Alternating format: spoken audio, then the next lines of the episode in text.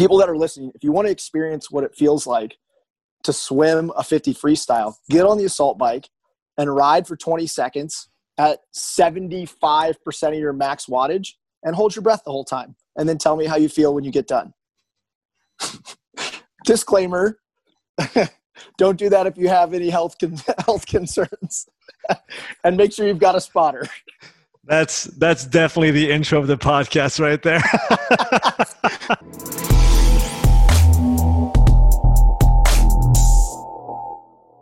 Welcome to the Upside Strength Podcast, your number one resource for all things fitness and performance in Switzerland.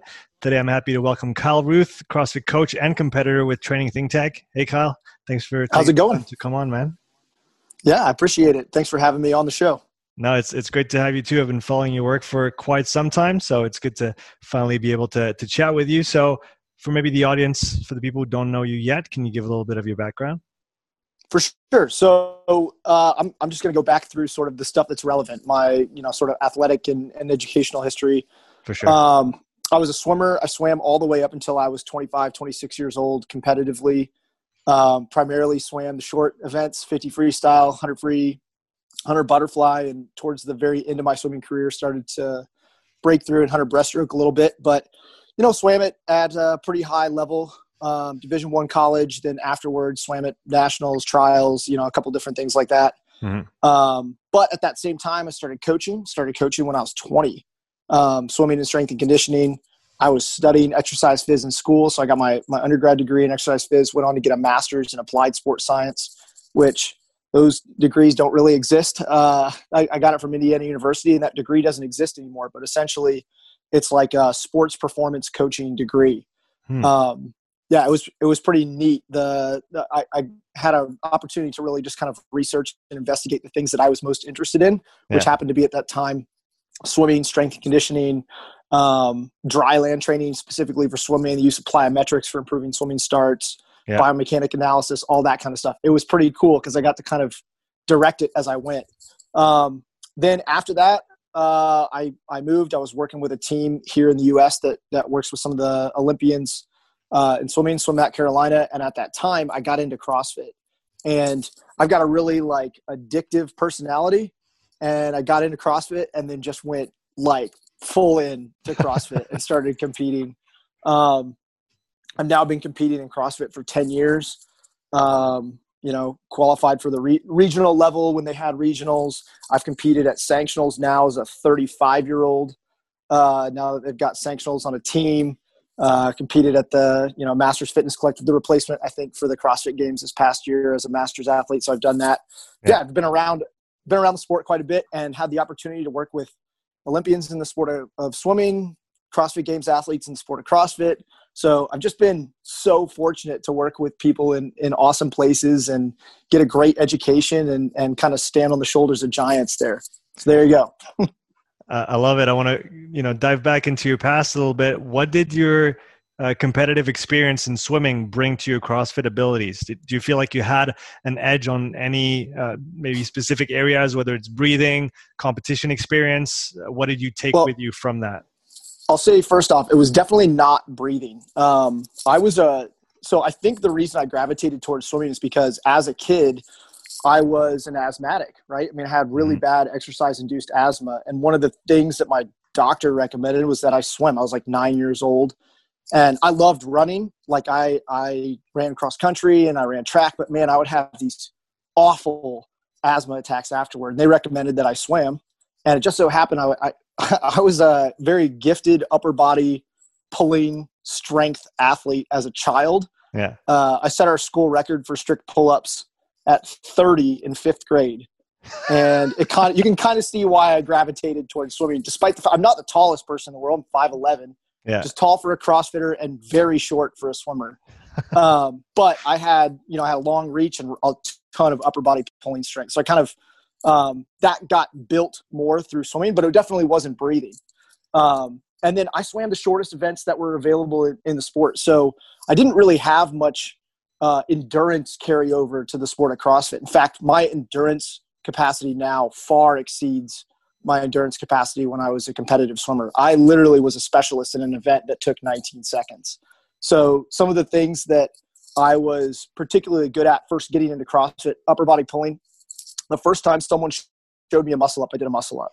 They were like, "Can you do muscle ups?" I was like, "I don't know what that is," and they did one, and I was like, "Yeah, I can do that." like, yes, for sure, I can do that. Um, you know, chest but, learning butterfly pull ups was like a snap because it felt like swimming butterfly. Like it was yeah. literally just the same, uh, the, the same movement pattern. Um, and then the other thing is like rowing metrics. My 500 meter row, first time I got on a rower was 120. So, like I had a first lot, time. yeah, I had a I, I had a lot of power coming into the sport. Um, same thing's true with like assault bike metrics. I think back when uh, you know they first released the assault bike, we were doing Airdyne work. I would always turn in really impressive like 30 second max calorie scores or one minute max calorie scores. But some of that power now is faded. You know, I've kind of trained the power out of myself uh, as I've gotten deeper into CrossFit and become a little more enduring. Um, but yeah, I think that I also had some massive holes. Like swimming left me with like really, despite the fact that I squatted and you know strong coming into the sport, I did a lot of plyometrics. My ankles were stiff, my hips mm. were tight, like all the classic things that you get from swimming for 15 years competitively. Yeah. So is that is that something that goes into maybe swimmers' general preparation, or some of the aspects that that you didn't train when when you were younger?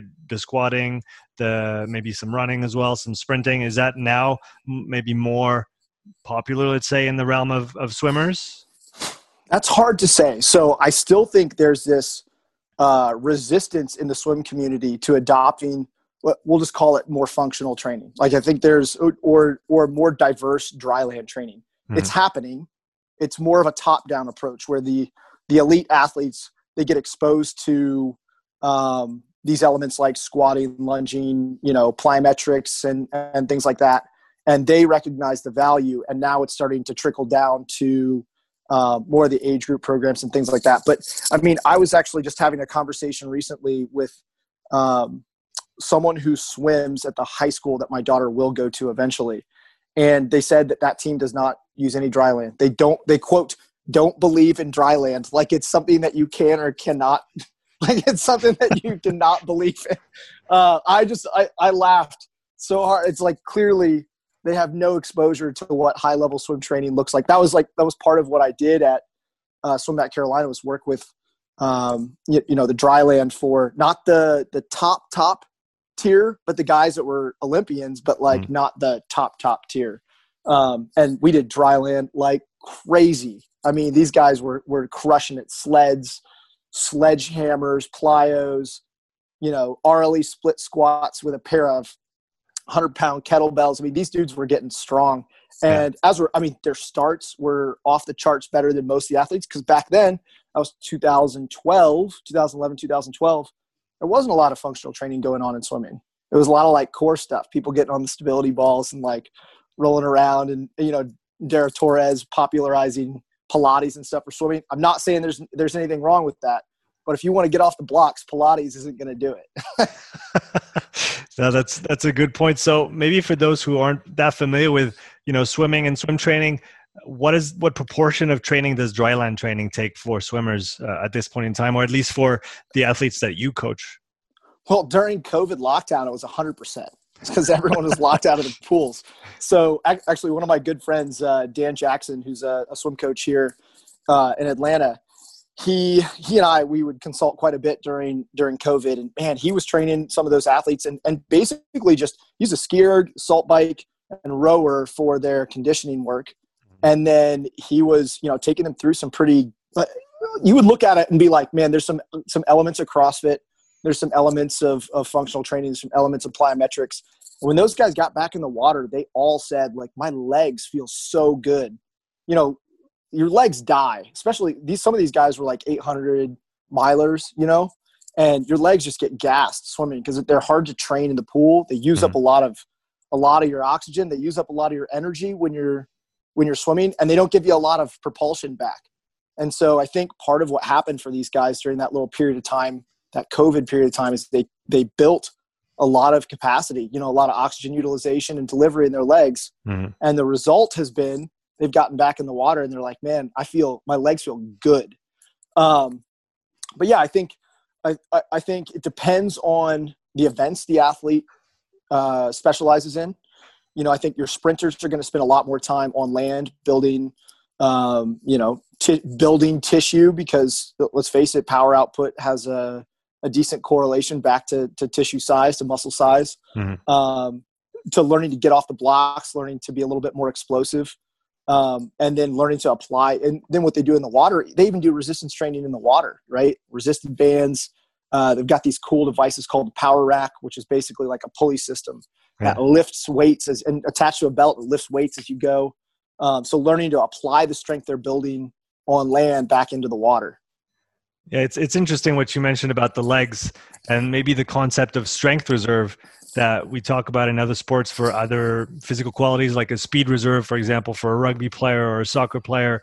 And now you're bringing that into into the pool where maybe people could think that there might not be transfer because of you know specificity or, or lack thereof. But you are, we are seeing, or you're, like you're saying, people see that and athletes feel like they're they are you know more resilient. They can they can last longer and, and their legs get less tired simply by that you know heightened capacity and, and strength in their legs. I think there's something to be said for changing the way an athlete feels especially in, in swimming where so much of it is tactile based right? I mean mm-hmm. the, the water creates such a powerful tactile stimulus where you, f- you feel contact everywhere on your entire body the entire time. I mean so swimming's very different than other sports in that regard that you're very uh, like sensory oriented as you're swimming. Um, and I think that that getting people to feel good in the water, especially higher level swimmers, mm-hmm. is like part of the the art of being a good, successful swim coach. Just out of curiosity, how aware are you during a race of your competitors left and right in the pool? I would say uh, hyper aware. You know, in this in the sense that like any any sprinter, like if you talk to to you know a hundred meter or a two hundred meter guy, they would be able to tell you like to a T what was going on around them at any moment because that race, which lasts you know a 200 meter lasts 20 seconds, a, a 50 freestyle depending on yards or meters is going to be anywhere between 19 and you know 22 23 seconds. That span of time is so dilated in your experience that it feels like you know minutes of of your life have passed in 22 23 seconds. And so the I, I, think there's a lot of sensory information that's captured during that time. Mm-hmm. you know you're you're very well aware when some in, in a 50 meter freestyle when someone passes you. You're very aware of it. Or you can tell when someone's sitting at your shoulder and you've got the race locked up. And there's nothing you can do about it because you're at you know you're at 100% effort. There's there's no changing the result of the race at that point. You can't alter your mechanics or increase your tempo because you're already there. But you're very aware of where everyone is at that time. I mean, I remember there's this uh, this one race. I don't know why this one sticks out to me, but there was this turn and I miffed the turn. Like I, I came in, I hit, and I planted my feet just a little too high on the wall. And if you plant your feet too high on the wall, biomechanically you're going deep, right? Mm-hmm. So if your feet are high, you're going to push off. You're going to go really deep. And I remember that a turn takes like 0.6 of a second. And that i mean the, the number of thoughts that went through my head in that 0.6 of a second is is unreal. It's like oh man that was a perfect turn. Oh no your feet were too high. You're to go too deep. Like all of that happened in point like that. Mm-hmm. you, you, talked about the, the sensory information of being in the water. For maybe those of us that aren't real fish and that don't have really good uh, swimming technique. What does it feel like to to put out a max effort on a short distance like that, swimming in the pool? How does it compare to you know an assault bike sprint or a rower ah, sprint? That's such a good question. So first off, I think one of the cool things I got to do when I was in graduate school is I got to use this device, and uh, it basically was like it was the equivalent of an erg for swimming, except that you were swimming in the pool, so it could measure power output directly. Okay yeah. as you swam against it.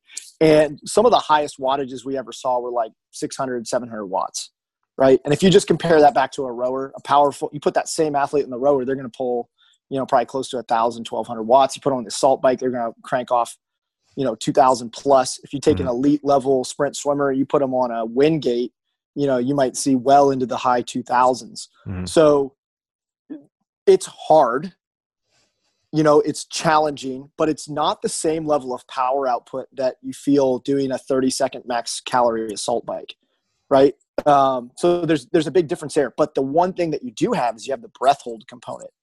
And the breath hold component makes everything feel exponentially harder. I mean people that are listening if you want to experience what it feels like to swim a 50 freestyle get on the assault bike and ride for 20 seconds at 75% of your max wattage and hold your breath the whole time. And then tell me how you feel when you get done. Disclaimer don't do that if you have any health, con- health concerns. and make sure you've got a spotter. That's that's definitely the intro of the podcast right there. yeah, that's a but to be honest, that's a great way to explain the difference. Like your power output's not as high as it could be, right? Because you just can't. If you the crazy thing about swimming is if you try harder, you don't necessarily go faster.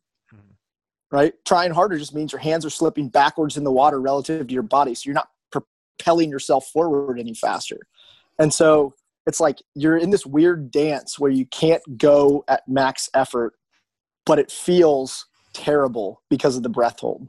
Right. Is a, as a sprinter in the water, how much emphasis do you or did you put uh, on the respiratory system as such to develop that that lung capacity, maybe be able to to hold as much air in as as you go along, and you know try to you know maybe fill up that tank as much as you can before you you go into that breath hold. So I'd say this is an area of frustration of mine in hindsight because it's something that I didn't when I would talk to my graduate advisors I would say, man, I'm really interested in the effect of hyperventilation on breath hold times and you know swimming performance. So like that's mm-hmm. a dead end. Don't don't worry about the respiratory system. Worry about the cardiac system. Worry about the, you know, this was what 2005, 2004, five, six, that range. Mm-hmm. Um, and man, I'm so frustrated now knowing what I know about the respiratory system and how much we can influence like CO2 tolerance, breath hold retention times with with hyperventilation and things like that. Like I really think that we could have changed the way people felt in their races. It may not have changed the uh, their ability to produce power, but it would have changed the sensation of breathlessness that they experienced. Which, let's face it, that creates tension. You know, when you're when you're resisting the mm. reflexive gulps to take a breath, mm. so that you can finish your race without lifting your head, like that impacts your stroke mechanics. It impacts your power output. It impacts your desire to do that race again in six hours for finals. Mm-hmm. You know, so um, there. I would just say that I don't think there was as much of an emphasis on building good uh, breathing mechanics, improving CO2 tolerance, using you know tools and tricks like like uh, hyperventilation and things like that in order to improve performance just because it, it, there wasn't a lot of information on it at the time. People hadn't really invested. Uh, the book Oxygen Advantage hadn't come out. You know what I mean? Like it hadn't become a popularized topic at that point, and so people just weren't that interested in uh, in breathing. Remember, because because uh, performance is never limited by uptake of oxygen from the lungs. Remember? Yeah, yeah, yeah. I was told that. That was beat into my head. That's the good, good old VO2 uh, adage right there. So it's, it's funny, you're the second guest, uh, podcast guest today that mentions the oxygen advantage, and it's actually the one I'm reading right now. Uh, so for those who don't know about CO2 tolerance and, and all those things, go read that book. Can you can you talk a little bit about hyperventilation and how that plays into your big picture of, of respiratory training?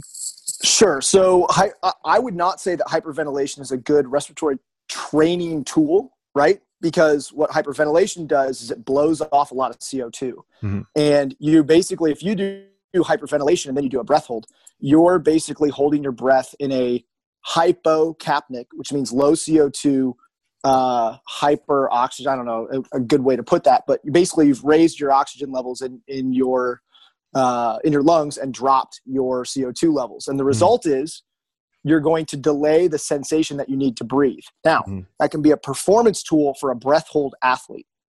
Breath hold athlete being a swimmer who's swimming the 50 freestyle or free diver or, you know, breath hold athletes. But if your goal is to improve your just sort of central nervous system's tolerance to the partial pressure of CO2 in the blood, then you want to do breath holds without the hyperventilation. You can do them at rest. You can do them during walking and things like that. And uh, the the book Oxygen Advantage goes into detail about how to do um, mm. some of those breath holds, but those are more focused on changing sort of like your CO2 thermostat is probably the, the best analogy I can give, where uh, hyperventilation is essentially hacking that system and blowing off as much CO2 so that you can hold your breath for as long as possible. Yeah, so uh, maybe uh, to, to give ahead. a practical example with some some random numbers, let's say that your I like the idea of the thermostat. So let's say your base level of CO2, it's not in units or anything, it's really arbitrary numbers. Base level of CO2 is five, and then your thermostat is at seven. So as soon as you reach seven, as soon as you start accumulating CO2 and you reach seven, that's going to kind of kick into gear your respiratory system and force you to breathe more in order to, to, to exhale that excess CO2. Now, if you do some hyperventilation before your effort, now that five might become a two. So you actually yep. increase so that longer period of time longer fuse before you get to that trigger point and with the breath holds uh, training and with those those um, different strategies that uh, Patrick, I think his name is, outlines in the Oxygen Advantage, you can raise your uh, thermostat level from a seven to maybe an eight or a nine, which again delays uh, your your need to your reflexive need to, to breathe in. Is that a, a good way to, to put it? That's an, an excellent way to put it. And I think both strategies one one is a short term performance strategy, the hyperventilations, mm-hmm. and one is a long term training strategy, which is the chronic uh, breath retentions. Uh, Evan Evan Peikon, one of my colleagues at Training Think Tank has talked a little bit about some of the I don't want to call it danger because I don't think it's like a, a danger to your health, mm-hmm. but some of the potential performance decrements that could happen from driving your CO2 tolerance up too high. I've just yet to see that become the case with the athletes that I have used uh, chronic breath retention work. I typically find I, I typically use it with athletes who are uh, struggling with um, a, a very strong sensation of breathlessness during their training or during workouts. And those tend to be athletes who have a low BOLT score, which again is a proxy for your CO2 set point, essentially. Mm-hmm. mm-hmm. Um, and and just work on on bringing that up so that they don't feel so out of breath while they're in the middle of a metcon because that can bring people to a grinding halt that that feeling that they just can't catch their breath is do you think the hyperventilation let's call it a technique might be useful before maybe a CrossFit workout, you know, before a, a, short intense effort, would you want to blow off a little bit of CO2 just to increase that that reserve just a little bit before you you run into it? What's what's uh, or maybe another question I think, or go, go, go, I think part of the issue could be that now we're going to get into some we're going to get into the weeds now. So now part of the issue could potentially be that when you do hyperventilate, you blow off so much CO2, and CO2 is actually a vasodilator. Right. And so, one of the things that could happen is that by blowing off some of that CO2, you're essentially constricting some of the blood vessels in your in your limbs. So, say you're about to do an assault bike, 30 second max calorie assault bike sprint. If you hyperventilate beforehand, you lower CO2. That lowered CO2 is going to restrict some of the uh, blood vessels in your limbs, and the result is that you can't get as much oxygen to your legs, despite the fact that you feel less breathless you have less oxygen delivery as a result of your lowered CO2 levels. So it, it's very much like one of the, it could be a double edged sword, but it's not something I've ever investigated. So I don't want to say that that's not a practical strategy for improving short term, uh, short term, high powered performance. Mm-hmm. But I think mechanistically, it doesn't make a lot of sense. Yeah, yeah. In, in, in addition to the vasoconstriction, there's also the shift of the uh, O2 dissociation curve that's going to make that's going to make you know hemoglobin more you know more sticky so harder to load O2 on and also harder to pull O2 off at the at the muscle. So like you said the the the trick with the the respiratory system is that interplay between O2 and CO2 we just think of the O2 all the time and CO2 as the bad guy but it's really a, a balancing act between the two that influences all the processes of, of oxygen transport and delivery in the in the body. And- you know what's great is with with a Moxy, you can see that directly. You can see the the influence of hyperventilation on uh, how sticky hemoglobin essentially is. It's such a mm-hmm. such a valuable tool. The other thing I just thought of this, but you you were talking we, we were talking about oxygen advantage. Don't you think you're you're into that book? Yeah. Don't you think it should be called the the carbon dioxide advantage?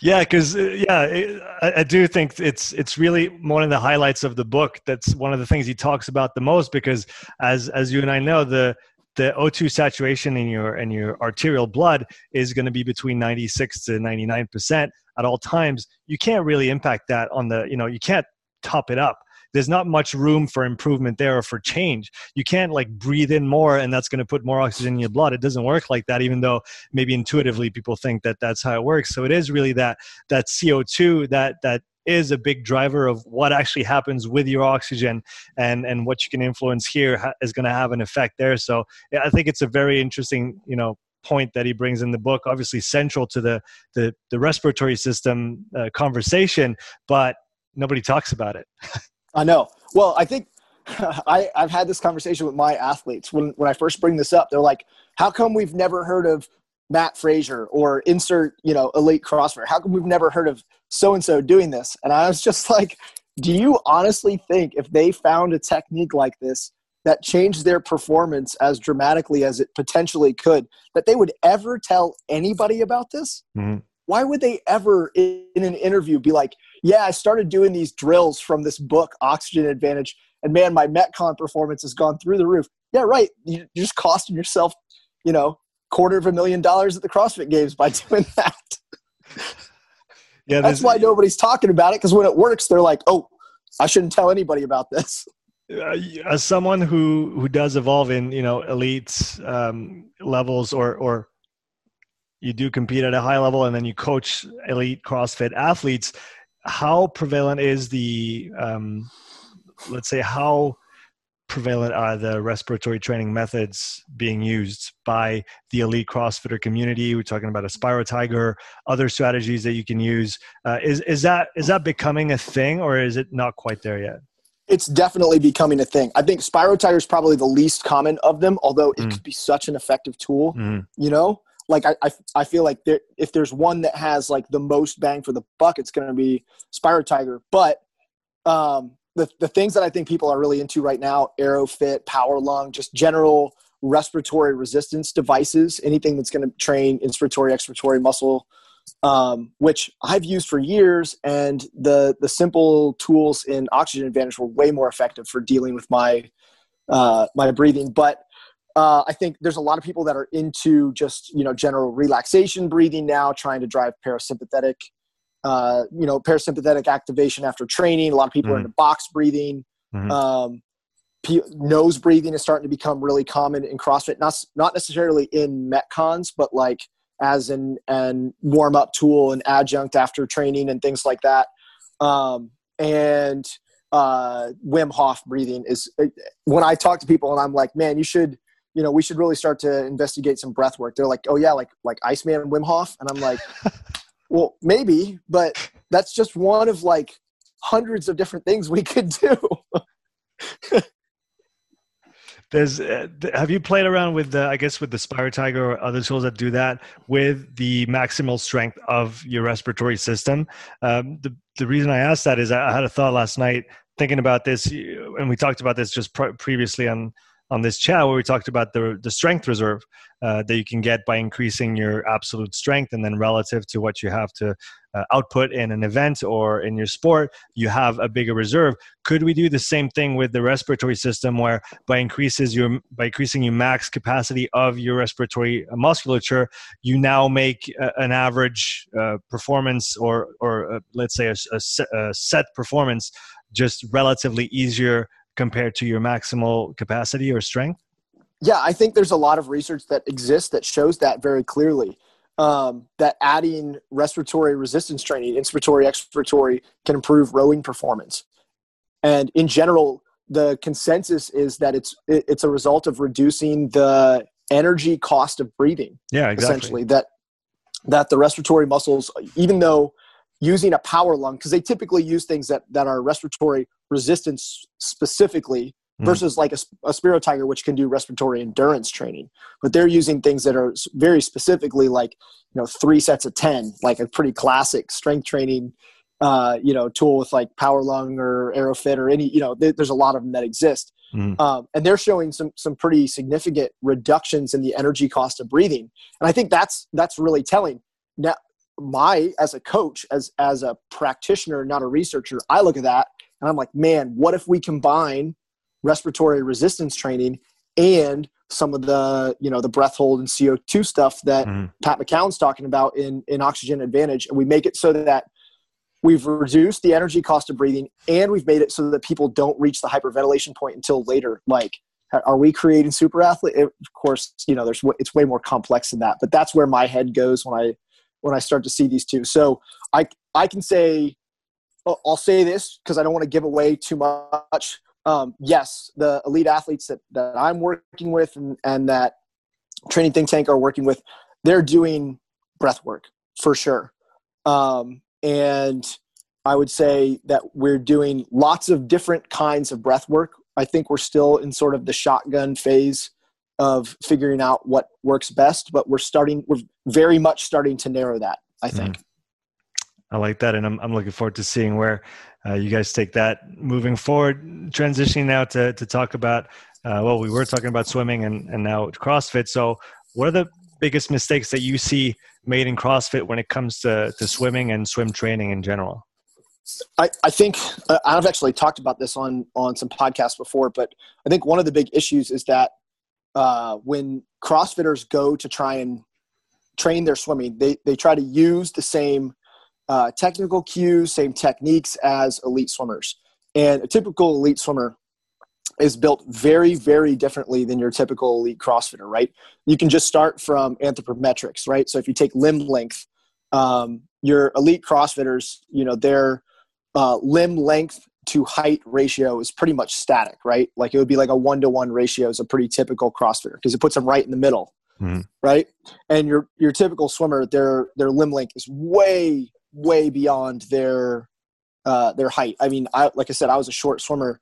I'm five eleven and I have a six four, six three wingspan. So I mean, like it's a, a, massive difference in limb length to to height ratio, and it's even worse at like the Michael Phelps level is is kind of insane how much longer his arms are than than his height. Then you start to look at like leg length, right? So in general, really good swimmers have super long arms and super short legs and super long torsos. Right. Right. And your typical CrossFitter is like maybe short legs, but if you have a long torso, man, deadlifts are really hard. And like yeah. stabilizing a bar and front rack is really challenging if you've got this really super long torso. So what you're what you're already starting to see is that biomechanically the strokes that are really effective for these long limbed or long armed uh, long torsoed, short legged athletes are probably not going to be as effective for uh, your typical CrossFitter, who then you add all this dense muscle tissue to them. And now you've got this like bowling ball that basically just sinks the bottom. Then they don't have all the years of uh, you know streamlining off the walls to improve their their scapular range of motion to allow them to get into a nice tight streamline coming off every wall. Uh, they they lack some of the the shoulder flexion an adduction range that's required in order to keep your ear on your shoulder when you're taking a breath. So their hands sink. I mean, it's just like I've done enough swim analyses of CrossFitters to see the exact same set of issues show up. And it's very different than if I were to take, uh, say, your typical high school swimmer who's been swimming for, you know, six or seven years. Mm-hmm. And they're like, Kyle, can, can you help me go to the next level in swimming? The things that I would need to give them would be very different than what I would need to give to a typical CrossFitter. So typically for CrossFitters, the big things I look for are number one, can you maintain a horizontal body line in the water? Um, most swimmers have been drilled. This has been drilled in since they started when they were, you know, seven, eight, nine. Uh, and for most CrossFitters, it's really foreign because their legs are heavy and they sink.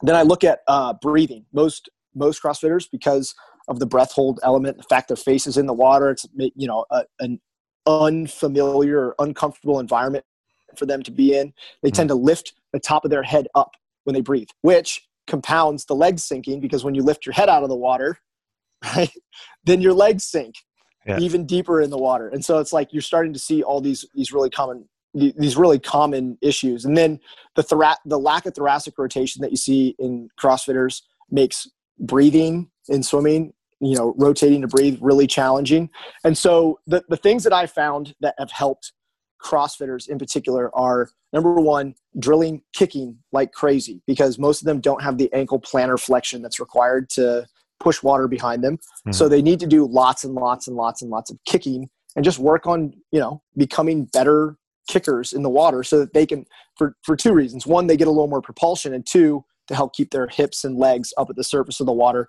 so that they can swim a little more efficiently.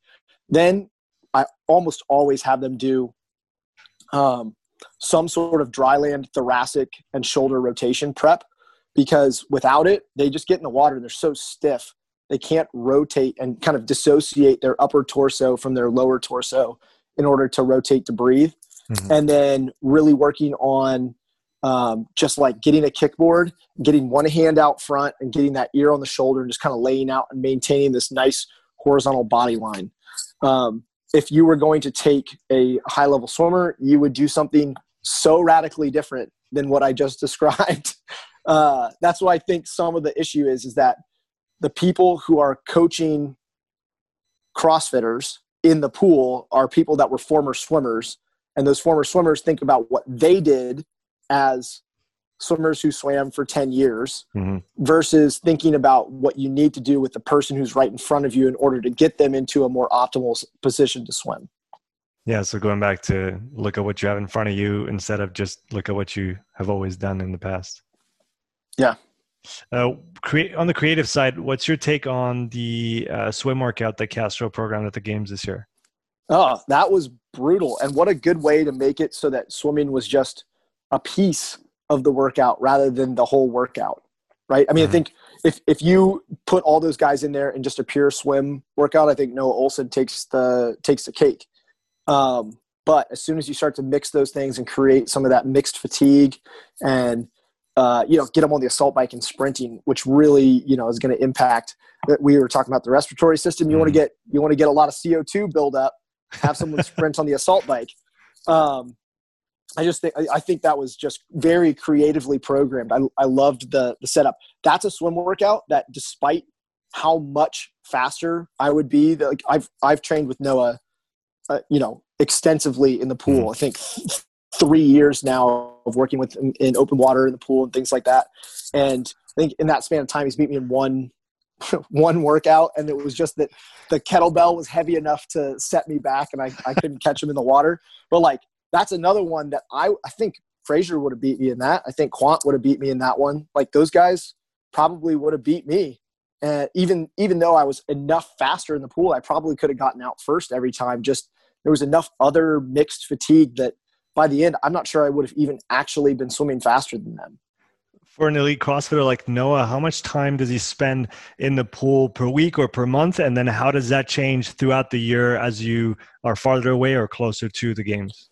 Well, I think so. The, we use a pool in, in, and swimming in general in multiple capacities. One could be a recovery session, right? Mm. I think the pool is a great place to spend your time if you want to uh, if you want to take some time to recover, right? I think the the hydrostatic pressure is good for joints. I think being weightless for a little bit, you know, feels really good.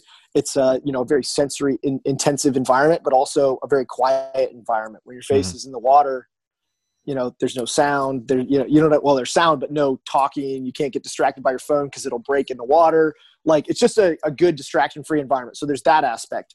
But when it comes to training, typically just one session per week. I mean, it's such a small aspect of the sport overall mm-hmm. that I think if you if you really are dedicating more time to swimming than that, then you're you're maybe putting your eggs in the wrong basket. Unless you're like Rich Froning from what 2014 with that terrible swim event that he had.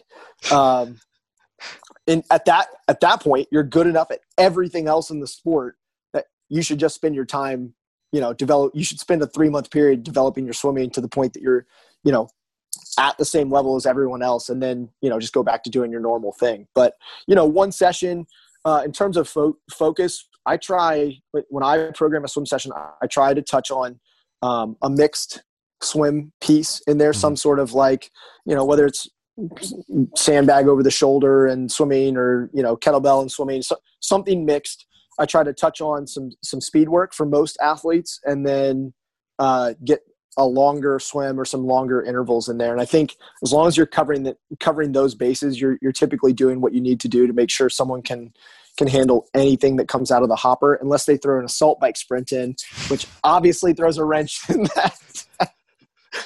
Um, how how akin is sprinting in the water? Uh, how much does it transfer to improved efficiency in your slower swims uh, compared to you know sprinting on dry land? Improves your running efficiency at, at lower percentages of your of your max velocity. I, I think, in my opinion, I think it's very similar. Um, you, you know, again, I, I, think you should look at the athlete in front of you. You should mm-hmm. run, you know, sort of like a maybe a speed preservation curve. Test, you know, 15 meter free speed swimming.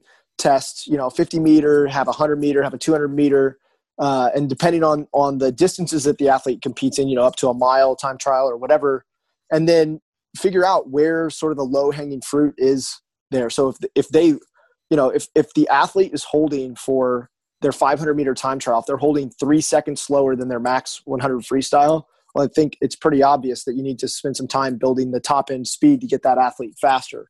Um, but if they were more like me, where they're you know the difference between their their average 100 meter and their 500 and their 100 meter is like 15 seconds then maybe you should spend some more time building endurance. I want to shift gears a little bit and go on to the topic of mental toughness. It's a word that's thrown around these days a lot. So, in your opinion, what is mental toughness and how do you actually improve it?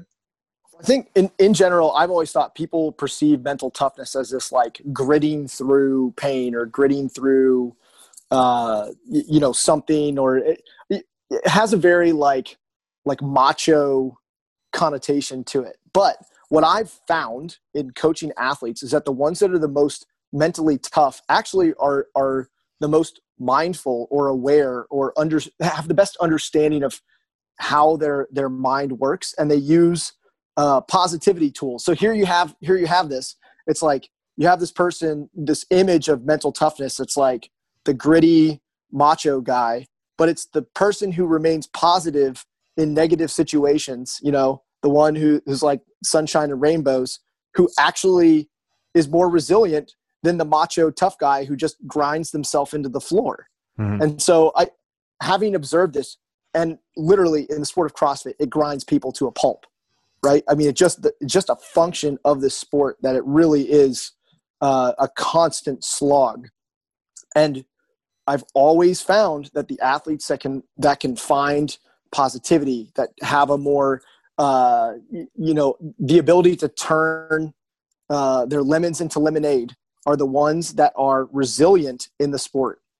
And contrast that to what most people think. They're like, man, I just need to go tough this out. And it's like that that's not or or they they they fail something and they get pissed about it. And it's like that anger is actually something that I think is holding you back from improving rather than looking at it and like, man, I failed. Now I know what I need to, to work on next. Having a more objective perspective is the thing that builds mental toughness, not grit or like dogged macho perseverance.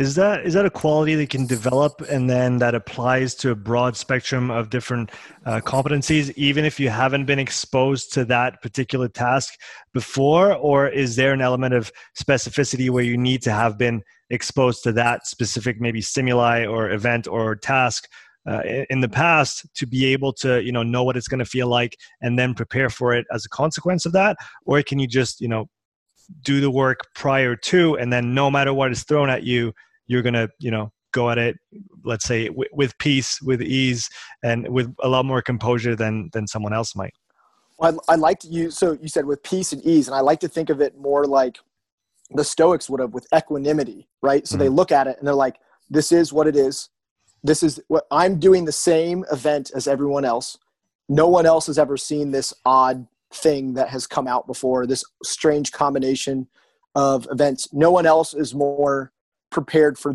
this specific situation than I am. Mm-hmm. So I, you know, I'm going to go do my best. Like there's no reason to complain about the, you know, it's raining for for the the snatch event. There's no reason to complain about the weather because everyone's got to deal with the same weather and you yeah. don't have control over that. You only have control over what you're focusing on over what you're going to attack. And I think if you can get people to build the habit of focusing on their locus of control over, over the things that they can influence, I I always think those athletes are going to perform better over the long run than athletes who are constantly belly aching about things that are outside of their control or I say belly aching, but even just like constantly thinking about the things that are outside of their control. Mm-hmm. You know, it just leads to this neurotic, like constant, you know, flow of thought pattern that that I think uh, you know keeps them in this more stressed state all the time. So they're not recovering as well between events. They're not thinking about what their next step is, or you know, the new event is released, and rather than thinking of like, oh, like going into the panic of, oh, I've never seen these things before.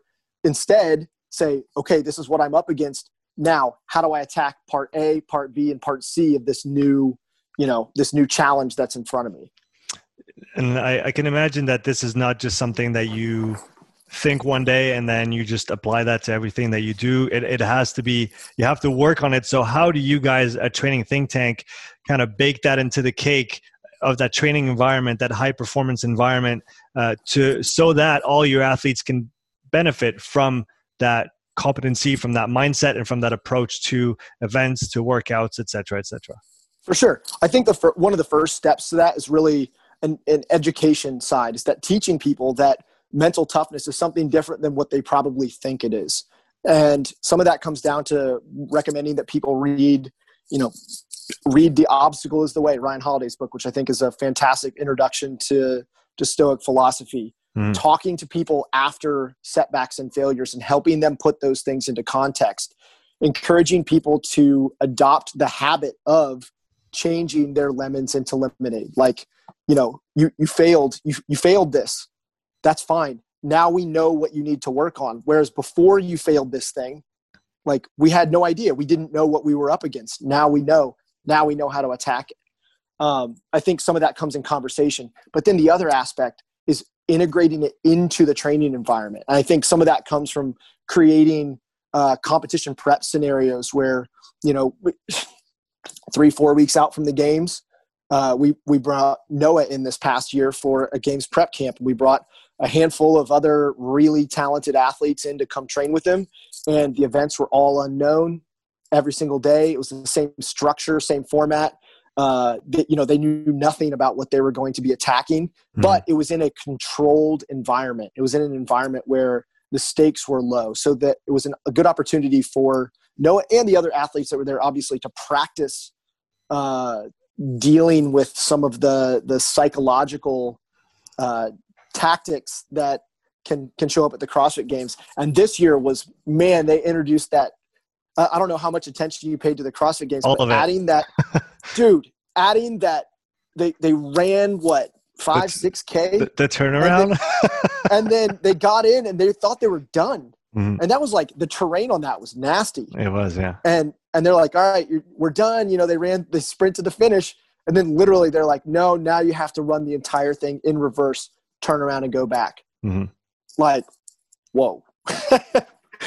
you better have you better have that uh, the mental game turned up to level 10 if you want to be able to deal with something like that yeah that that mindset maybe that's almost that stoic approach if we want to call it like that to competition is that something that you maybe saw early on from one of the top competitors at the time that kind of startled you a little bit because you maybe hadn't thought about it this way before or just they were just thinking on a completely different level than than the average person i think I honestly can't remember a time that I didn't think that way.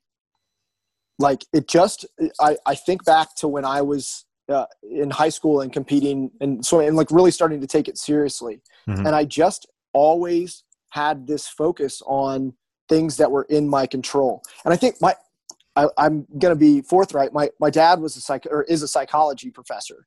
And I think that there was definitely some influence there mm. where it was like you know encouraging me to to shift thinking and to to change the way that i approached problems and and developing problem solving skills and so i will tell you as an athlete i always just assumed that's how everyone thought and then when i started coaching i realized that it's a very rare skill to be able to think that way to be able to to turn negatives into positives that that wasn't just a normal skill that people developed growing up which mm-hmm. I've now had to, had to learn and now teaching to my children. But I realized how much in teaching it to my children, you know, in school and sport, I realized how much of an advantage that little psychological skill has uh, developed over the course of a lifetime. And then, you know, the same, I, I, I recognize that some of the other athletes that I trained with and that I coached and competed with, some of them had that same ability to take something and it's like, man, this, I'm not good at this aspect of my sport. So I'm going to go attack this aspect of my sport.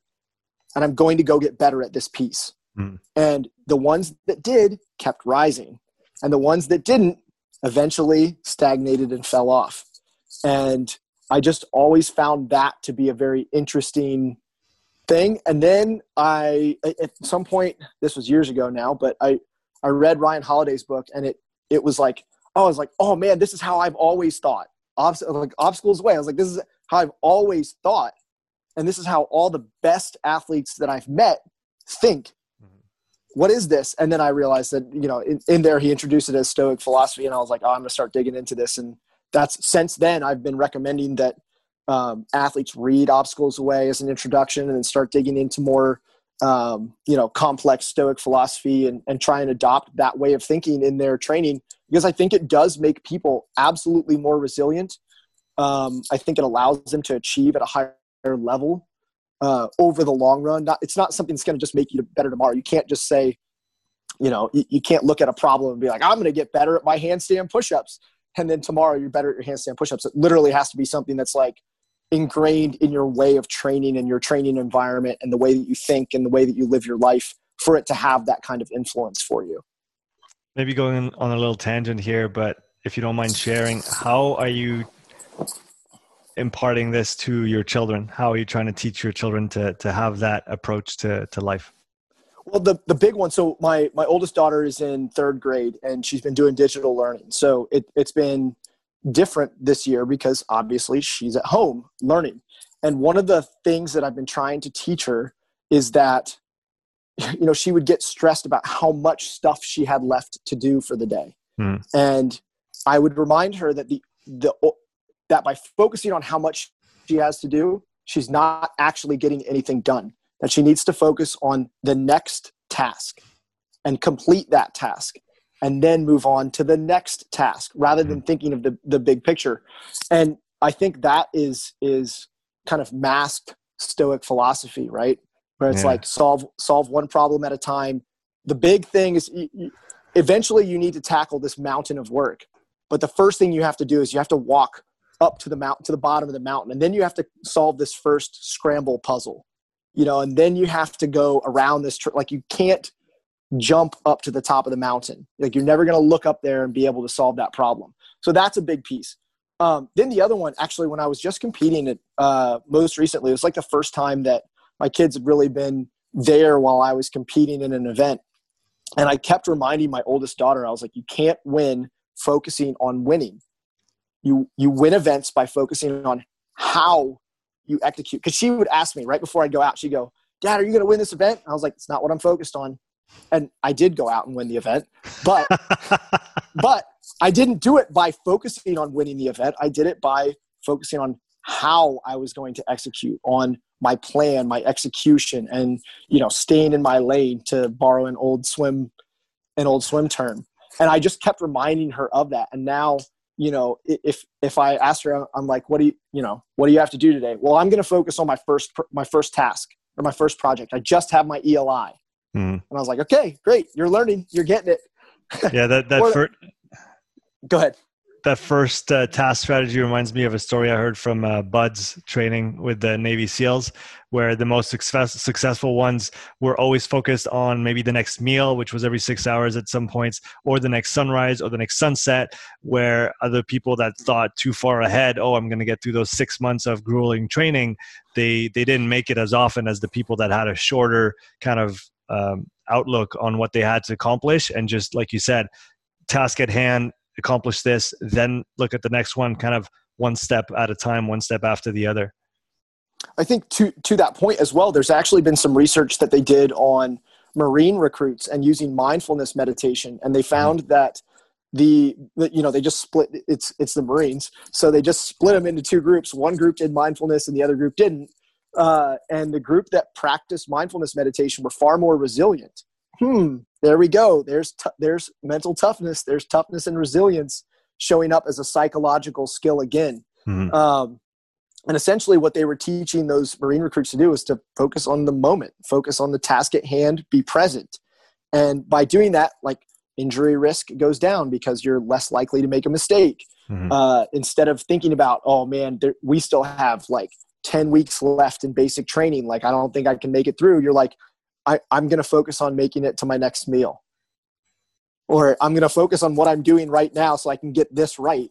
You know what I, and it, it's a simple i mean it's so what when you start doing it it it becomes so it seems so odd that other people aren't focused that way that so many people are projecting so far into the future. And it's hmm. like well that's what's keeping you from getting done what you need to get done okay so let's uh, take that and run with it. Let's focus on the next task at hand. I've got three audience questions for you kyle. The first one from uh, Mikolai, who asks about testing workouts and how to use them in or around training blocks.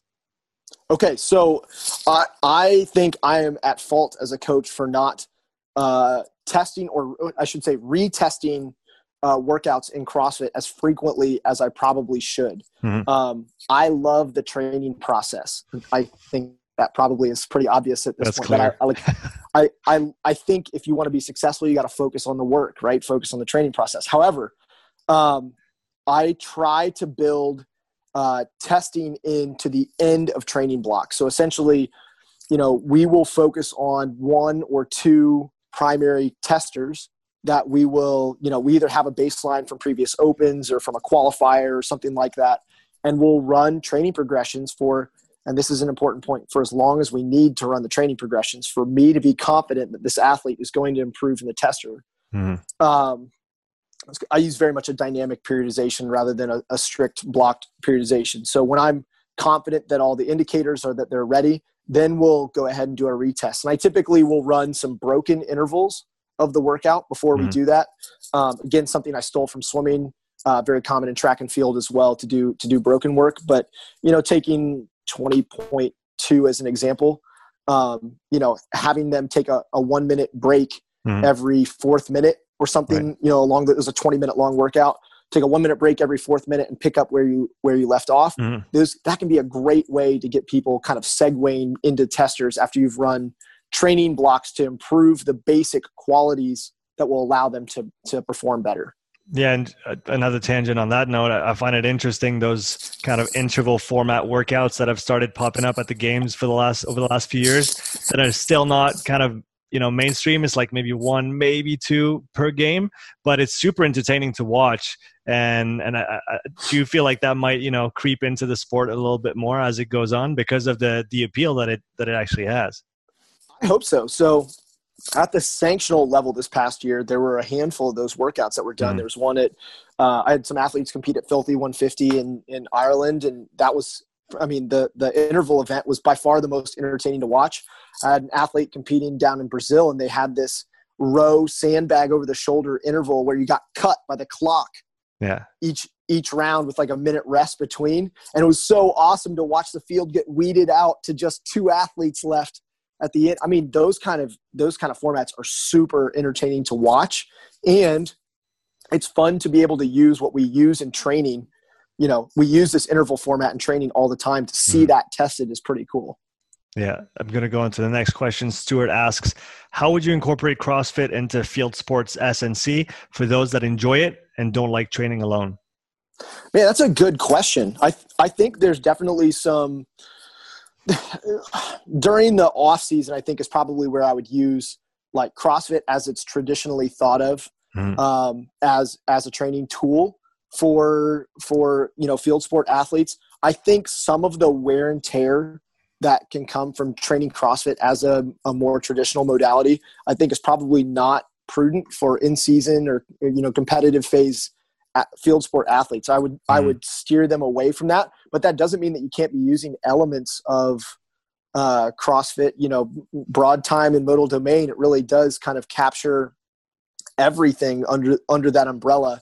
And I think there's some some value in uh, even for field sport athletes in using sort of interval based mixed modal training maybe throughout the entire season. I just think that you know having someone do a bunch of chest to bar pull ups and uh, squat snatches at 135 may not be the best use of their uh, strength and conditioning time in season. But off season, you know, why not develop new ranges of motion, new movement capabilities, and and improve their movement vocabulary? I think that's a, a real positive thing for most athletes, especially in the later stages of their career. Uh, I can't believe we're already coming on an hour. I feel like we've been talking for 20 minutes. So I'm going to just finish up with a few rapid fire questions. So try to answer as shortly as possible. Uh, a book that you recommend? Are you still there? Yeah, I'm still there. All right, you cut out at the end of that question. What was that? It was just a book uh, that you recommend. Oh man, I read this book recently. It was uh, ah, man, was it called "On Having No Head"? That or "The Headless Way" okay. by Douglas Harding. Um, man, it was a it was a strange book, but um, I, I picked it up from uh, Sam Harris's meditation app, Waking the Waking Up app yeah. And he talked about it in there, and I went and read it, and man, it's fascinating. Uh, it, it, gives you a, a, very different view of your reality, and I think it challenges a lot of the preconceived notions that that you have about who you are, who people are, and and things like that. And it's short. I mean, it's like a 150 page read, but it was awesome. Nice. Next one, a coach for people to follow. Uh, my my primary mentor, Max El-Hag, owner of Training Think Tank. A guy taught me more about coaching, asking the right questions, training program design, how to how to keep your program centered around the person, more athlete centric coaching. That is the man to follow right there. And lastly, a daily practice that you've recently had success with. Can I add a bunch of them? Because I've since July I've added a whole bunch. But no, go um, for it. Go for it. I I created a habit stack, so I stole that from Atomic Habits. I'm, nice. You probably read, you probably read the book, but my habit stack is that I I have a sauna. So in my sauna, I do uh, 10 minutes to 15 minutes of mindfulness meditation, followed immediately by my static breath holds, and I do that almost every single day and have since July. So I'm working on like I don't know a lot of days at this point, four months. What has been uh, what has what have been the effects uh, so far on, on, that practice? The mindfulness it's the most consistent i've been with mind, mindfulness meditation my ability to uh, stop myself mid uh, you know mid negative thought spiral in a workout has improved dramatically. I can mm. control my attention and, and direct it where i want to want it to be rather than wherever it decides to go which is i think the typical um, the, the breath holds we talked quite a bit about this, but the, my sensation of breathlessness has, has been almost abolished, and I don't have asthma anymore. I literally, for my entire life, had exercise induced asthma. And, you know, Pat, Pat talked about this in, in the book that um, when your bolt score goes over 20, your asthma symptoms are going to start going down. And right around the time that my bolt score dro- got around 24 at my resting bolt score, my asthma symptoms magically disappeared that I've had since I was like four years old. So it's been kind of cool. The weather's cooling off, which is usually when my asthma is really bad. Mm-hmm. Um, you know, if I ride the assault bike, boom, I'm going to have Fran cough, and then eventually it'll turn into a respiratory infection. Right. We've had a cold snap. I'm I'm like week three or week two of cold training, and I've had no Fran cough. I've had no wheezing. I've had none of that. Um, so I hope that that continues. I hope that that remains that way. But I'm going to continue doing those breath holds to abolish that uh, the over breathing that I think it was causing my asthma. Yeah, so I'll I'll add on that one at the end. Go read the Oxygen Advantage for those who haven't read it yet. Um, Kyle, it's been a great pleasure chatting with you today. Where can people follow you on social? Uh, I'm only on Instagram. It's Kyle Ruth underscore TTT Training Think Tank. Um, you can also follow Training Think Tank's social or uh, YouTube channel where I'm frequently on the Corpus Animus podcast. I've got some little uh, side pieces of content that I often put together with Chris, who does such a fantastic job with it. Even if you you don't follow it for the content, follow for the uh, the entertaining content that Chris puts together up there. No, Chris has definitely grown into his own over the last few years and it is doing magical things. So yeah, big shout out to him as well. Um, Kyle, I really appreciate you taking the time, man. I appreciate it. Thank you. Take care.